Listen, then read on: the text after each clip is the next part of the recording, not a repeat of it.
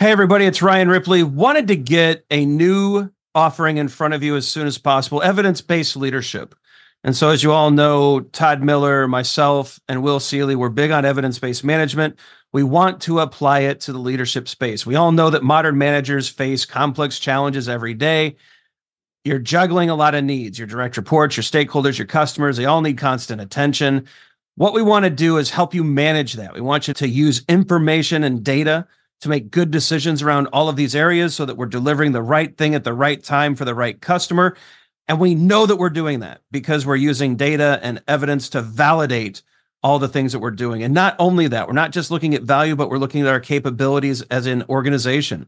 Can we deliver on time? Can we innovate effectively? Do we have too much tech debt? Do we have too many things in process? Are we unable to deliver when the market demands that we do? We look at all of these things with evidence based management. We merge that into a leadership uh, mindset and lens, and we enable you to make new and better decisions repeatedly based off of the data that you're collecting within your organization. It's exciting stuff. We hope you can join us. Visit agileforhumans.com forward slash EBL course. Join us in one of these offerings. We think you're going to love it. Hope you can join us. Use Agile for Humans, the number four to take another 15% off of this course. And uh, we can't wait to see you there. All right, it's another day. It's another episode of your daily Scrum. I'm professional Scrum trainer Ryan Ripley. This gentleman next to me is professional Scrum trainer Todd Miller, and together we join you every day to take your questions, to provide you some answers, and to hopefully help you go forward and have a great, uh, great experience using the Scrum framework. Todd, how you doing? Hanging in there, doing pretty good today. You know, nice. Had a case of the giggles earlier. Yeah, Ginger showed up and uh, made us laugh for a minute. So we love uh, we love Ginger. If you see Ginger in the, any of the videos, be sure to put hashtag Hi Ginger. Mm-hmm. She uh, she loves the attention. Yeah, she does. Yeah. Todd, I got a interesting question for you today. Mm-hmm. Is Scrum the answer for everything? Uh, what do you think? Uh, hot take? Yeah. Hot take. Uh, is Scrum the answer at all? I would say no. Yeah.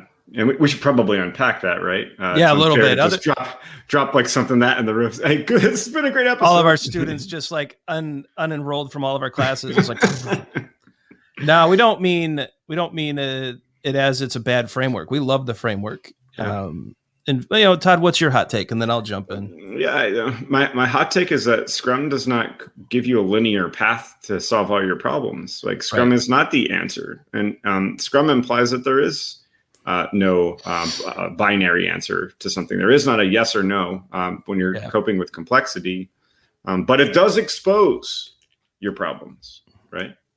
It does expose your problems, but you're the one that has to deal with it. You have to, you, you as in the Scrum team, ha- have to cope with it. Right? Yeah, and, and what we actually like about Scrum is that it brings forward empirical process control.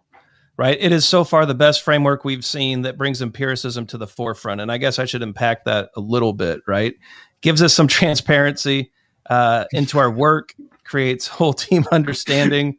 Um, it uh, it allows us to um, understand what's happening around us. That means we can do some inspection right? We can actually check our work, we can check for value, we can make sure we're staying aligned with the customer.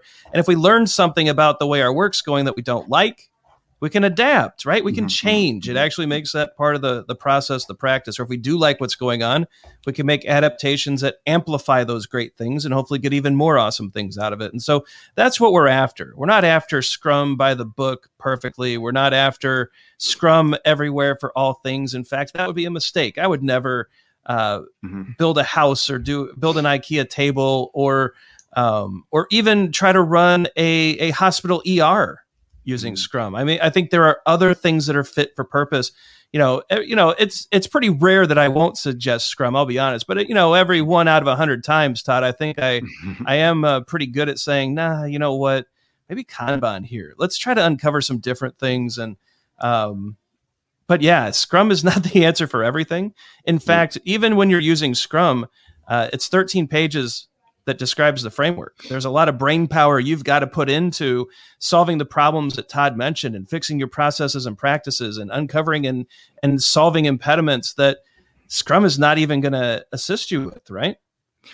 Yeah, I think what it really comes down to is when facing any problem is decomposing it and incrementally attacking it. And Scrum is an awesome framework to do that, um, specifically when you're facing really complex yep. issues, when more is unknown than known. It's not the only thing, but it's really great in that regard. Uh, what I would say is universally, you know, uh, break down a problem and try to incrementally attack it, right? Um, and I apologize for my giggling earlier. I had a giggle problem uh, when we tried to record earlier, and uh, just getting it out of my. It feels good talking about it. Now it's yeah. gone. It's good. good. It's gone now. I think overall, before we close this one out, Todd, Scrum is just one of many tools in the toolkit that we have. It uh, it mm. might it's you know it might be a ball peen hammer, but we've definitely got a claw hammer and some screwdrivers and some mm. drills. There's plenty of tools in the Saws. toolkit. Yep. Sawzalls, yeah. Th- but this is that's an interesting one to pull out. Um, but uh, this is just one of the many tools that we use, trying to mm-hmm. bring forward agility for organizations. We think it's a great tool. Uh, we love teaching it, mm-hmm. but is it the answer for everything? No, far from it. Yeah, add, remove, you know, build upon um, what you're doing. deliver value, mm-hmm. right? That's delivery first, and then we'll start worrying about uh, the other pieces later. Yeah. All right. Yep. I like this one, Todd. Cool. All right, we're going to close this one out. Thank you for the question. You know, we love getting the questions. Leave a question for us in the comments. Let us know what you think about this episode and any other episode that you've listened to. Your questions are valuable to us. We love answering listener questions, so leave them in the comments. What do you think? Is Scrum the answer for everything? Should it be used everywhere for all things? Maybe you've got a different take. We'd love to read about it as well. Be sure to check us out on socials. Hit that like and subscribe button so that you know when we drop new episodes of all of the different shows that we provide. And uh, until tomorrow, have a great day. Cheers. Hey, it's Ryan. If you're enjoying this show and want to take a deeper dive into Scrum with me and Todd, check out agileforhumans.com forward slash training. Be sure to also look at the show notes to subscribe to our newsletter, get a copy of our book, Fixing Your Scrum, and learn more about working with us at Agile for Humans. Thanks for listening and Scrum on.